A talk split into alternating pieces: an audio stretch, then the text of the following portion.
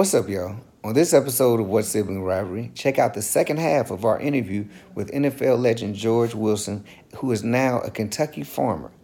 Check it out as Shonda and I talk to him about what he's doing to not just raise crops, but also raise the economic profile of his farmland. With your family roots and then your your mentors in the in the N F L, I mean, you were you were on a good path to, to use your intellect and your ability to make what's happening now happen. So, and, and the longevity that you had, going from unsigned to being in the league with, Kente said, nine seasons, that's incredible. That's a huge blessing. But let's just talk about the N F L. There's so much changes that's happened in the N F L lately with, you know, Colin Kaepernick four years ago, the kneel, and everybody giving him grief about that. Not everybody, but a lot of people. And now to this moment where we see the, the reason and the need. What do you, now that you're out of the league and you know what it was like in, what do you think about what's happening now in sports and then the social justice movement that's happening? Well, I think, you know, when, when Colin first did it, it was such a shock to the system. Here you are, here you are, a black man sitting on top of the world, making millions of dollars, playing the game. The audacity of you to say something um, shocked a lot of people, but that's what we needed. And it's unfortunate that it took many more lives to get to this point. He tried to tell us that in two thousand fourteen, mm-hmm. two thousand fifteen, like, come on, we five years later. You think about all the lives that have been lost, all the lives, all the families that have been impacted. He tried to tell us then, you know, but it, it, it took for more people to die or more blatant um, disregard for a life, regardless of who they look, who they are and what they look like. It took for that to shock people into caring. And it's unfortunate, but I'm appreciative that those marches are no longer just, just black and brown people. Mm-hmm. That diverse coalition has really put it at the forefront of this nation. And I think that that's something that's not just because of a, of a political or election year. That's because people see that now this stuff impacts their, their lives too. No matter where you live, that impacts your life too. And so you got to care because your kids got to go to school in that community. You got to go grocery shopping in that community. You want that community to support your small business. And so you got to care. And it's unfortunate that until they feel it economically, things don't change in this country. Yeah. And and and, and people want to focus on the looting and everything. If you go back throughout history, it wasn't until property was damaged and, and revenues were, were lost. It was not until then that change came. Yeah. And so I'm not condoning it. I'm not I'm not saying that's what you need to do. I'm just saying that we as a people have been screaming and hollering and yelling for equality for generations.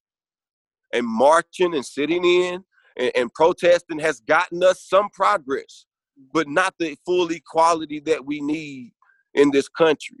And so it's because of that that that economic impact that that it's at the forefront because it matters. It impacts everybody. And that's and McKinsey just did a study that said that black business success directly impacts the entire economy of the United States. So like you're saying, it it if you don't care about any other thing, it's going to impact you at some point because if black businesses don't succeed, the, the investment and the consumption costs the United States trillions. That money will not come back in the community. If black businesses succeed, that same trillion goes back into the economy. So there's so many connections to, like, even if you don't care about Black Lives Matter, you you care because it impacts you one way or another. So, you know. Absolutely. Yeah, yeah a- absolutely. I'm happy that they're starting to see the conversation is changing in sports and knowing their platform and knowing their power in order to have a voice to make a difference in all of our communities that impact all of us. We're all connected in this world. And so the more we realize that and see that, the better we're all going to be for our generation and the ones that follow us. Yeah. Absolutely. I completely agree with you. Yeah. And I want to, do you, because the N F L is so, well, it has been so different than the N B A because the N B A players recognize their power and the league is okay with them using their power. or is it moving towards that in, in, in at a snail's pace, or has it has it sped up that that transformation of the league? I'll say I'll say it's moving. It's moving uh, probably at a, at a snail's pace. Uh, that's probably at best. Uh, obviously, the N B A is at the forefront of uh, you know the sporting leagues because the the uh, the marquee players that, that generate a lot of the revenue for the N B A are at the forefront of uh, of standing up for and, and saying Black Lives Matter and, and wanting equality and justice, you know, for uh, for our people. And so uh, when you got those those with the biggest platforms, with the biggest microphones, you know, and they have the support of their of their their white teammates and white colleagues, you know, that that makes it hard to turn a deaf ear to that. You know, they know, the owners of the N B A know they're at the mercy of the players and their uh, uh, willingness and ability to go out there and put forth a good product. You saw it. The players uh, a couple of weeks ago when the players said we're not playing. There was no, there was nothing the owners could do. Essentially, if the players not gonna come out the locker room, there's nothing they could do. There's no guns being drawn. There's no military gonna come and force them out. There's this is a, a nation of, of free will and choice, and so they have leveraged their their position uh, to give them the power to be able to send shockwaves across the world, across this country, and so because of their reach. And so you saw when the N B A did it, it was a domino effect. Then there was some baseball. Then there was some tennis. Then there was some soccer. Mm-hmm. And then was some hockey. You know what I'm saying? And so it, it it has that. Now the difference is the in the N B A and the and the and the N F L is it's two part. Part of it is the owners. You know, just the way that it, it's it's set up. You know, um, it's it's not uh, it's not a business because you got so many guys. It's not a business where you actually often have a, a personal relationship mm-hmm. with the owner like what you might have in the N B A. You know, right. So you'll know a guy, but you know you not really like really really been around them. You know, on the on a private, you know, on the on the small jet or go out to dinner because you're in a smaller group and everything. You know, it's a more intimate setting on the. on a basketball team than it is on the football team. You got sixty, seventy guys, so it's harder for an N F L owner to be able to, to you know, build a rapport with every guy. And so um, what happens is only your your high-dollar guys, you know, specifically your quarterbacks. Mm-hmm. And so if you want any change to happen in the N F L, that's where you got to look first. Okay. That's why, and I'm going to be very honest with you, that's why There, the progress has been slower with anything in the N F L because these owners have set up a system where they've divided us and conquered us, even through the labor strife. Mm-hmm. You know, a lot of your, you know, uh, you know, here and recently you've got nine quarterbacks to get, you know, one hundred million dollars deals, but, you know, traditionally the quarterback has always been the twenty, thirty million dollars guy.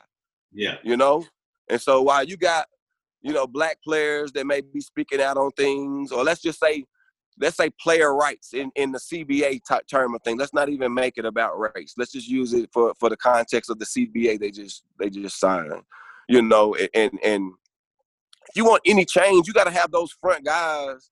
You know, you got to have all those top tier quarterbacks. You know, from Tom Brady on down through Russell Wilson. And and Carson Wentz, like these are your big money guys. These are the guys that actually have the personal relationships with the G M, with the head coach, with the owner.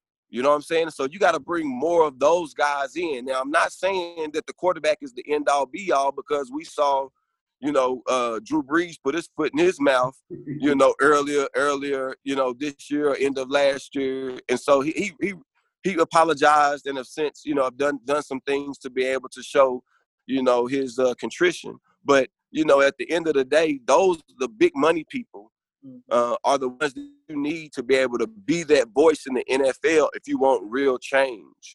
But the N F L is a different monster when it comes to power. You know, they wield a power that no other sport has. Mm. You know, they, you know, and that's the difference. What's going on behind you? Like, what, what's yeah. going to happen tonight? Because this, you got a lot. This is your first kickoff. We already got our. We looking at our airline to get down there for the next ones. What's going on in the back? And what's the farm called? Okay, yeah. So the the my farm company is called Phonograph Farms, like an old record player mm. or whatnot. Uh, but I uh researched it. uh, the origin uh, of a quote that I always uh, thought about the farm, how what I reference is that as the gift that keeps on giving.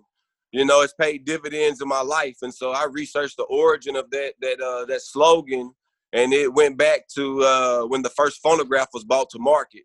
Wow. And so uh, that's why I call it Phonograph Farms. But this area of my farm is called Reevesville, and uh, it's where my, my family actually uh, lived at out here on the farm. And so uh, I just I got a pond out here. I got a pavilion. I just been sitting out here all summer, and um, I just I said, man, I think I can host an event out here. And so I was thinking, you know, with the pandemic and everything, everybody's having to adjust, you know, to a new normal.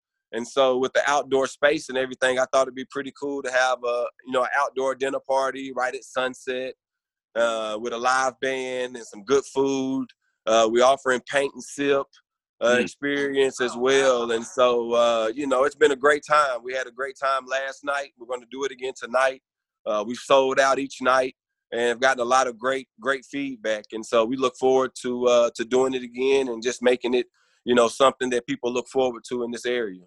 Yeah, that's like you like you doing your form like like Dave Chappelle deals with his. Making yeah, it yeah, he's hosting his comedy yeah. stuff out there. Yeah, for sure. Yeah. Just trying to just trying to change it up and just try to get more people out. You know, a lot of you be amazed how many people don't know where their food comes from. You know, to be able to see something in the ground and really appreciate the vastness of a of a cornfield or a, a soybean field or a sunflower field. You know, just to be able to expose people, you know, to nature, you know, right. like we, a lot, we spend a lot of our lives cooped up in our homes and, and in the city, you know, and to be able to get out in nature is, is something that I think we often take for granted. So it's a, it's a, it's a great honor to be able to, to try to expose people to this.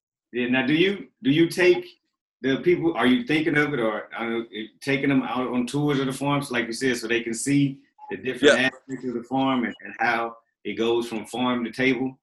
Yeah, so so as we as we uh, build it out and get those different things out here, yeah, we will be doing that. You know, uh, you know, from doing the tours to also p- providing uh, dining experiences where we can actually go to the garden, pick what you want, wash it, clean it, and then prepare it. Yeah, give them that experience so they can actually taste the difference in a, a store-bought uh, squash or zucchini and something that's that's fresh off the vine. You know, I just think just get exposing people to that and giving them, you know, that experience, uh, I think will be, uh, you know, something that'll be memorable and something they can, they can, uh, you know, maybe inspire them to go home and maybe start them a small growing box or, or a raised bed area. Yeah. Okay.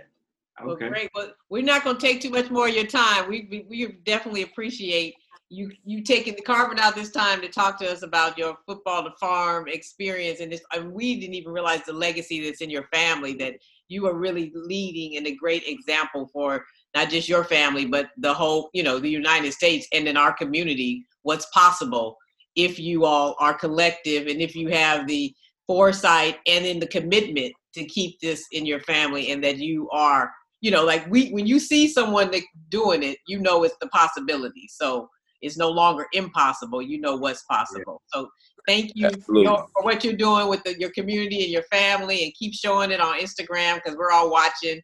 I just really enjoy all of that. It's it's exciting, especially being in the city, to see how the how you're growing from something from a seed to nothing into a big old piece of fruit or vegetable, you know, and then all the other uh, livestock that you have there too.